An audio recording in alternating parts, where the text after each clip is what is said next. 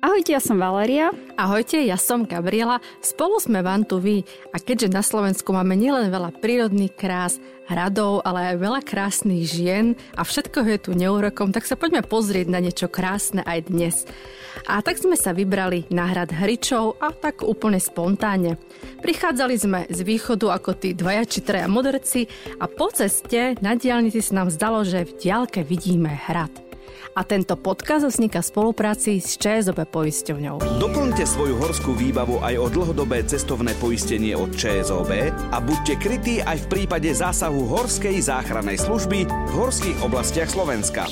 Podcast 123. Šoferujem si len tak a z ničoho nič hrad.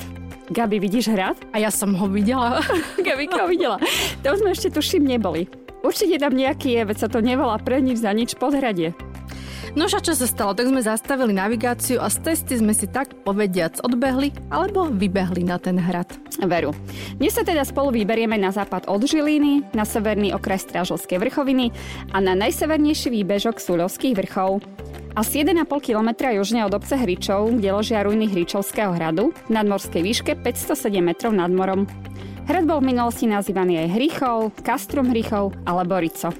Najstarší údaj o Hričove je z roku 1208 a spomína sa ako majetok Nitrianského biskupstva. Nasledujúci známy dokument svedčí o tom, že kráľ Belo IV daroval tento hrad a k nemu patriace majetky majstrovi Tolušovi, synovi nejakého Farkaša. A keď majster alebo magister Toluš zomrel, to tak sa stane časom, tak hrad spomínaný ako Kastrum Hrichov i s príslušenstvom dostal Mikuláš. To bol nejaký vnuk prepošta zo župy Fejer, pochádzal z rodiny Bejchovcov. V tomto čase k hradu patrili aj osady Dolný a Holný hričov, Peklina a Ovčiarsko. Hrad Hričov, ale aj Starý hrad, Lietavu a Budatin následne dobil a obsadil Matúš Čák Trenčiansky, nemocný pán Vahu a Tatier. Vtedy bol hrad prvý raz dobývaný a aj dobitý. Matúš Čák vydal v roku 1320 tzv. Škultécku listinu pre dlhé pole, v ktorej je uvedené, že obec patrí Hričovskému hradu. Po Matúšovej smrti v roku 1321 získali hrad Balašovci. Od polovice 14. storočia bol hrad opäť v kráľovských rukách a vystriedalo sa tu ešte mnoho vlastníkov, panovníkov, majiteľov a dobyvateľov. Hradu sa zmocnili husiti, vlastnil ho žoldniersky kapitán Mateja Korvina, dostal sa do ruk aj Nemcom. No a jeho púť sa skončila v 17. storočí. Na poslední majiteľia hradu boli Turzovci, ale tomuto hradu nevenovali až takúto veľkú pozornosť, takže bol opustený a začal, tak ako ostatné hrady, chudák tam si na kopci chátrať. Mediritina holandského umelca Nýporta z roku 1686 prezrádza, že hrad stojaci na stále nezalesnenom vršku bol ešte v pomerne zachovalom stave. A na hrad je prístup zo spomínanej obce Hričovské podhradie smerom na Roháč alebo Bradu a na hrad bol v roku 2013 vybudovaný z podnetu obce a Združenia priateľov Hričovského hradu náočný chodník. Ten pozostáva z 20 drevených vyrezávaných tabúľ a z dvojice altánkov.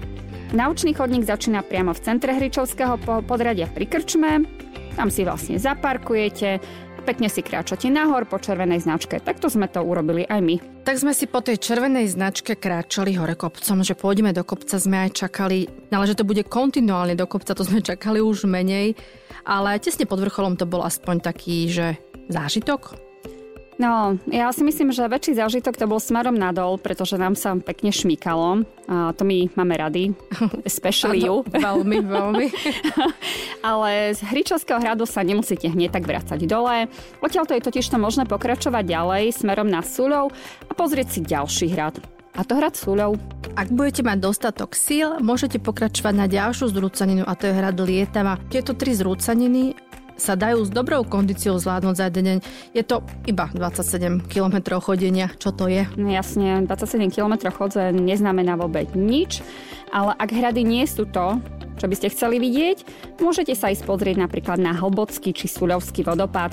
Nachádza sa v Hlbockej doline, je to asi kilometer od obce Hlbokej nad Váhom.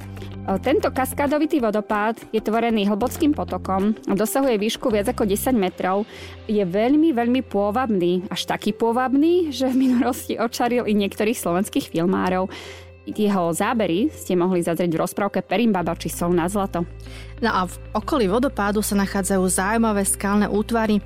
Lokalita miestami pripomína známe Janošikove diery pri Terchovej. Táto túra je krátka a nenáročná. Alebo si môžete pozrieť skalnú bránu, ktorá sa nachádza v Slopoch.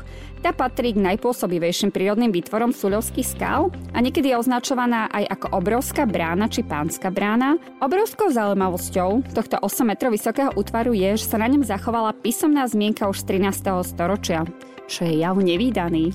Veru, že veru, a dostať sa k nej môžete značkovaným chodníkom napríklad od chaty Súľov z parkoviska po červenej a žltej značke stredne náročnou trasou.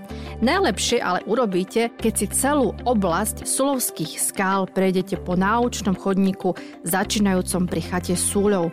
Na 17 informačných tabuliach sa dozviete, ako to tam vlastne je, aké sú tam zaujímavé miesta a čo to je o prírode Súľovských skál. Vráťme sa teda k nášmu Hričovskému hradu. Výstup na hrad bol celkom náročný. Možno to súviselo s tým, že sme na to neboli psychicky pripravené. Ja neviem. Na hrade sme sa ale okrem ďalších ľudí stretli aj s nevídaným chrobáčikom. Áno, toho by sme si vlastne vôbec aj nevšimli. Na chrobáčikov to veľmi nie sme, to je pravda. Ale stál tam taký jeden otecko so synom, alebo starý otecko so synom. A hľadeli na neho s nemým úžasom, teda hľadeli na niečo s nemým úžasom, tak sme to nevydržali a prišli sme sa pozrieť na to aj my, čo ich tak zaujalo. A bol to skutočne krásny, modrý chrobák, ale tú rodinu sme museli od neho odohnať, pretože by sme si nemohli tam nič natočiť ani nafotiť. Nie, boli sme proste hnusné. Povedali sme im, že takýchto chrobáčikov určite stretnú ešte aj niekde inde. Podľa mňa by pri ňom stali ešte tak hodinu. No keby len to. No. Ak vás teda bude viac zaujímať kruhový výhľad ako chrobáčik, tak z hradu vidíte na západe a na severe dolinu Váhu, pozadie s javorníkmi, na východe Žilinu a v diaľke Malú Fatru. A južný obzor vyplňajú Súľovské vrchy. Ak hradu je samozrejme povesť, tá hovorí, že takmer súčasne s Jagelovským kráľovským rodom vymrel aj rod pôvodných majiteľov Hričovského hradu, rytierov Láharovcov.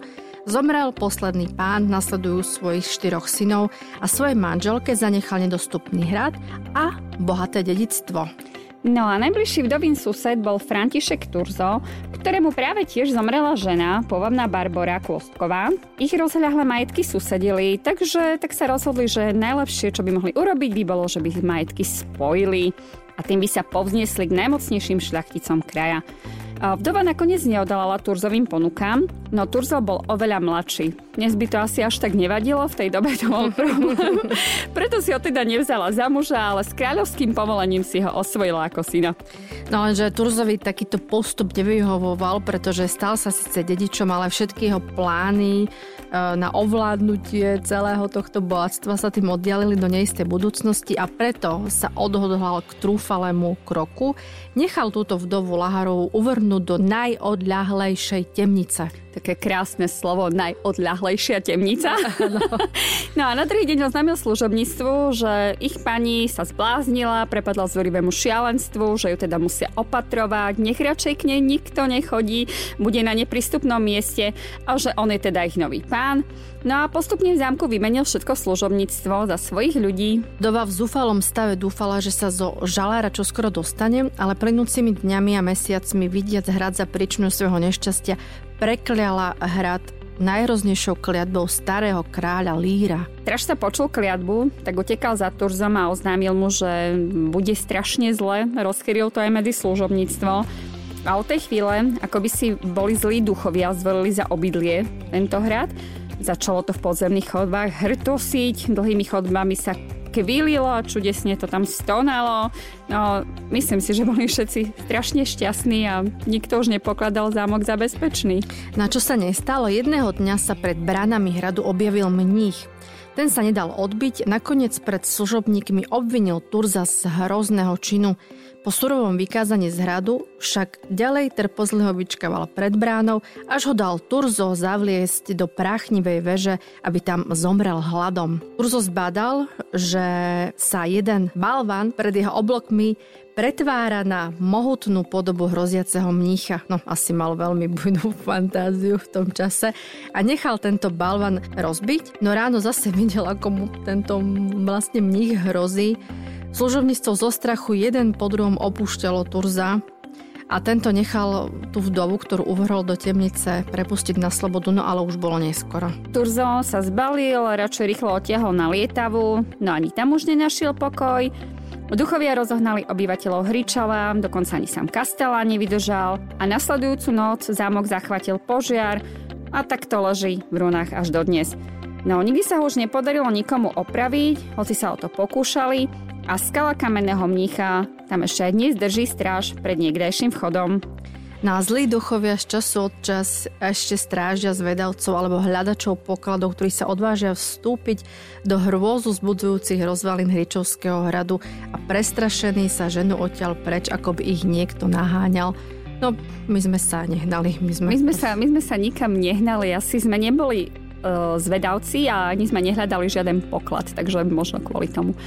A dúfame, že sa vám výlet s nami páčil a že nás budete počúvať aj naďalej a že nás budete sledovať na sociálnych sieťach a na našej stránke www.vantuvi.eu.